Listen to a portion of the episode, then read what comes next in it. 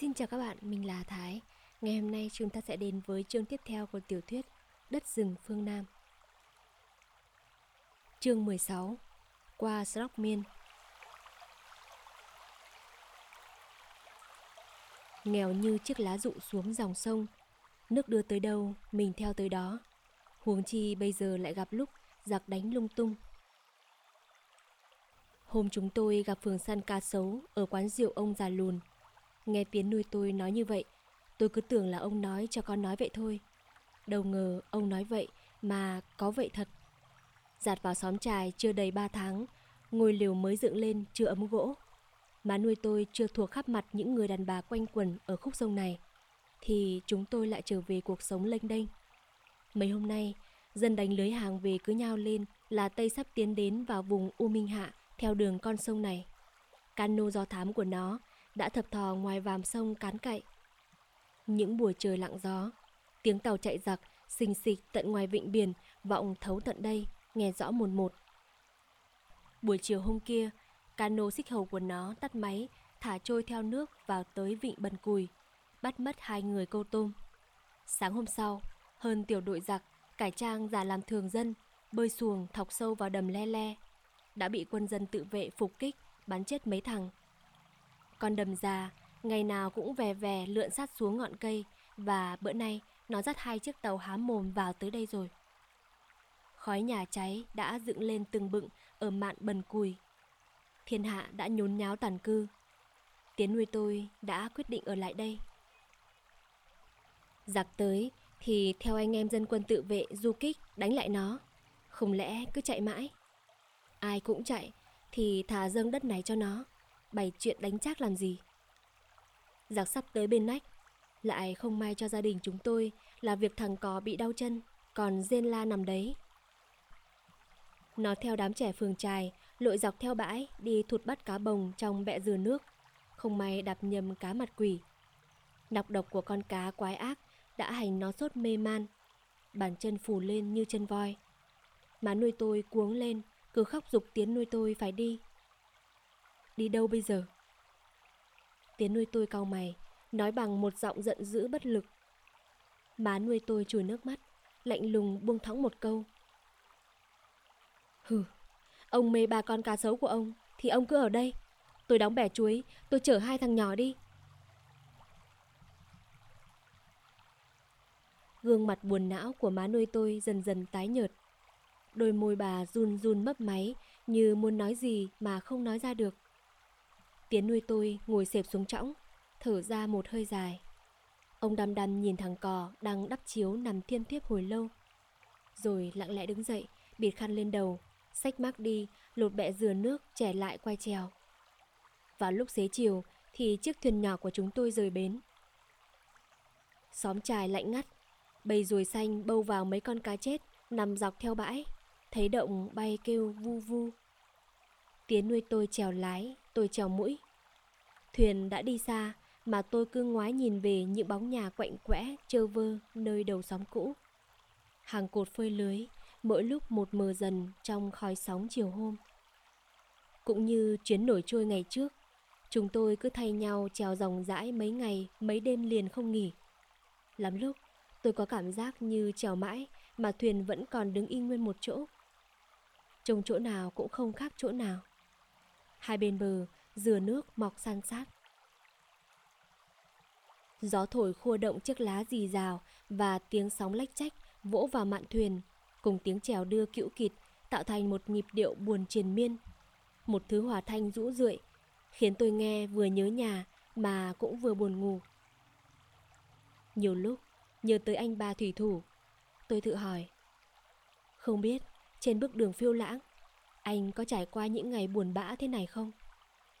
Dày đây mai đó, trên rừng dưới biển, đồng ruộng, núi cao, bất cứ chỗ nào mình cũng đi tới. Càng đi thì càng gặp nhiều chuyện lạ, khiến cho mình say mê. Xưa kia có một con tàu nhỏ, nó chưa hề lướt sóng ra khơi. Này hỡi những chàng thủy thủ đang sông pha trên ngọn sóng cao vời. Giọng nam trầm của anh ba thủy thủ cứ dập dềnh trôi theo chiếc thuyền nhỏ của tôi. Tôi mơ màng thấy những ốc đảo xanh dờn giữa sa mạc, mênh mông một màu cát vàng rừng rực. Có mấy người lái buôn ngồi bên những con lạc đà, mệt mỏi nhìn bóng kim tự tháp nhô vút lên ở chân trời. Những hải cảng tấp nập hành khách với đủ các kiểu y phục và màu da khác nhau. Từ trên những con tàu khổng lồ xuyên đại dương, chen chúc nhau theo nhiều bậc thang sách vali xuống bến. Những biển băng lạnh cóng, trắng xóa một màu tuyết, không còn phân biệt đâu là mặt đất, đâu là chân trời. Có những người Eskimo mặc áo lông gấu rủ rụ, ngồi trên xe trượt tuyết do hiu kéo chạy như bay. Phải rồi, tất cả những quang cảnh trói lòa sắc màu rực rỡ in trong sấp biểu ảnh của anh ba thủy thủ đã cho tôi ngày trước đó. Điều đẹp và có một sức hấp dẫn khiến cho mình càng muốn đi tới.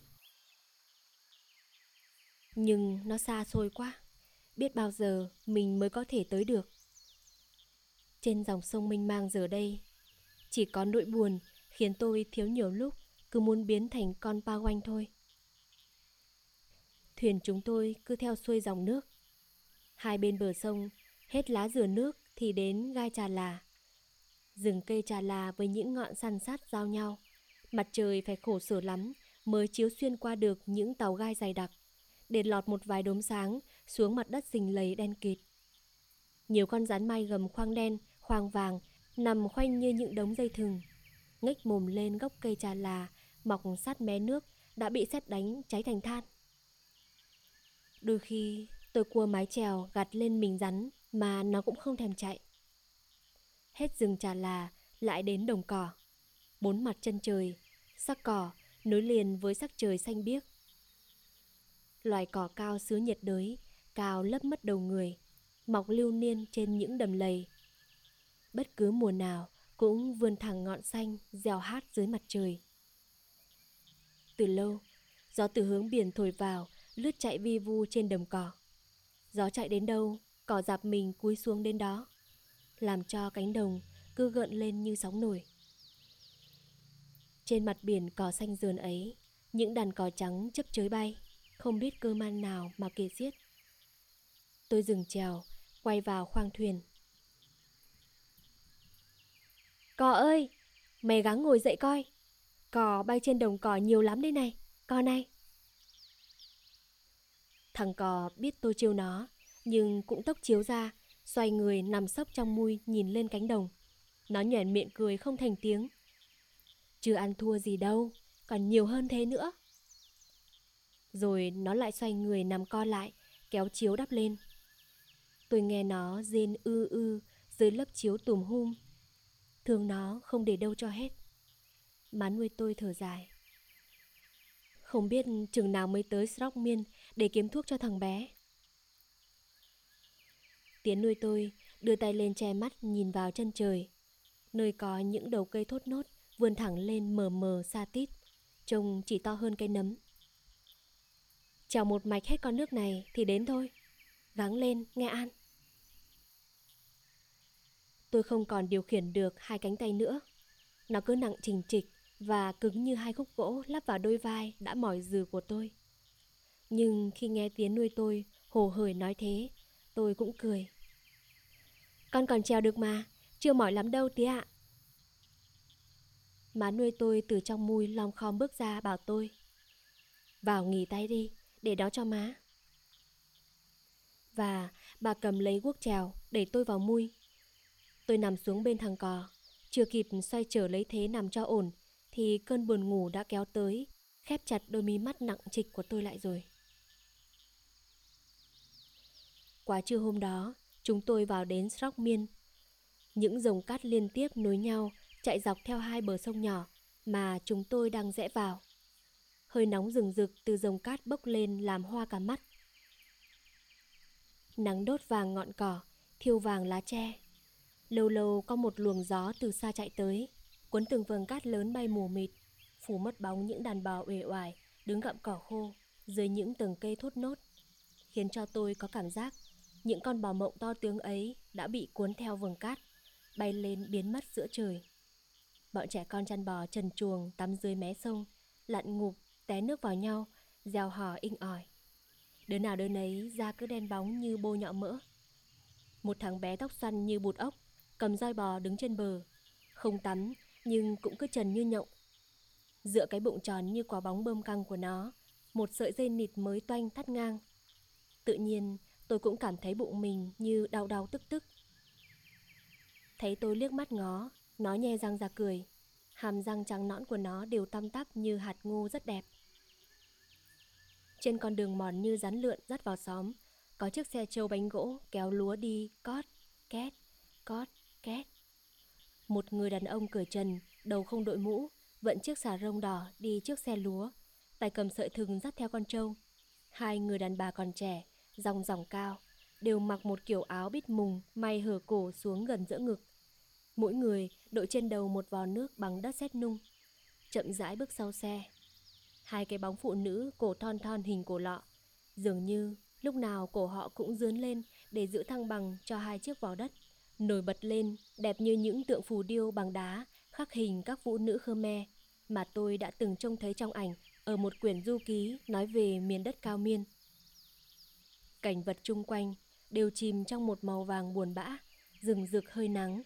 Chỉ có những ngọn cây thốt nốt cao liêu nghêu là còn giữ được sắc lá màu xanh. Thuyền chúng tôi đi qua một dãy nhà vách phên trống hoác. Một con chim chài chài sắc lông xanh, có bộ ức đỏ tuyệt đẹp, đậu trên cái giàn cúng ma, cất dựa bờ sông. Nghe động tiếng mái chèo, giật mình bay vụt lên, mất hút giữa nền trời xanh. Chúng tôi đậu thuyền lại bên một roi cát, sửa soạn bữa cơm chiều. Tiến nuôi tôi thay áo, bịt khăn mới, dắt tôi lên chùa xin thuốc cho thằng cò.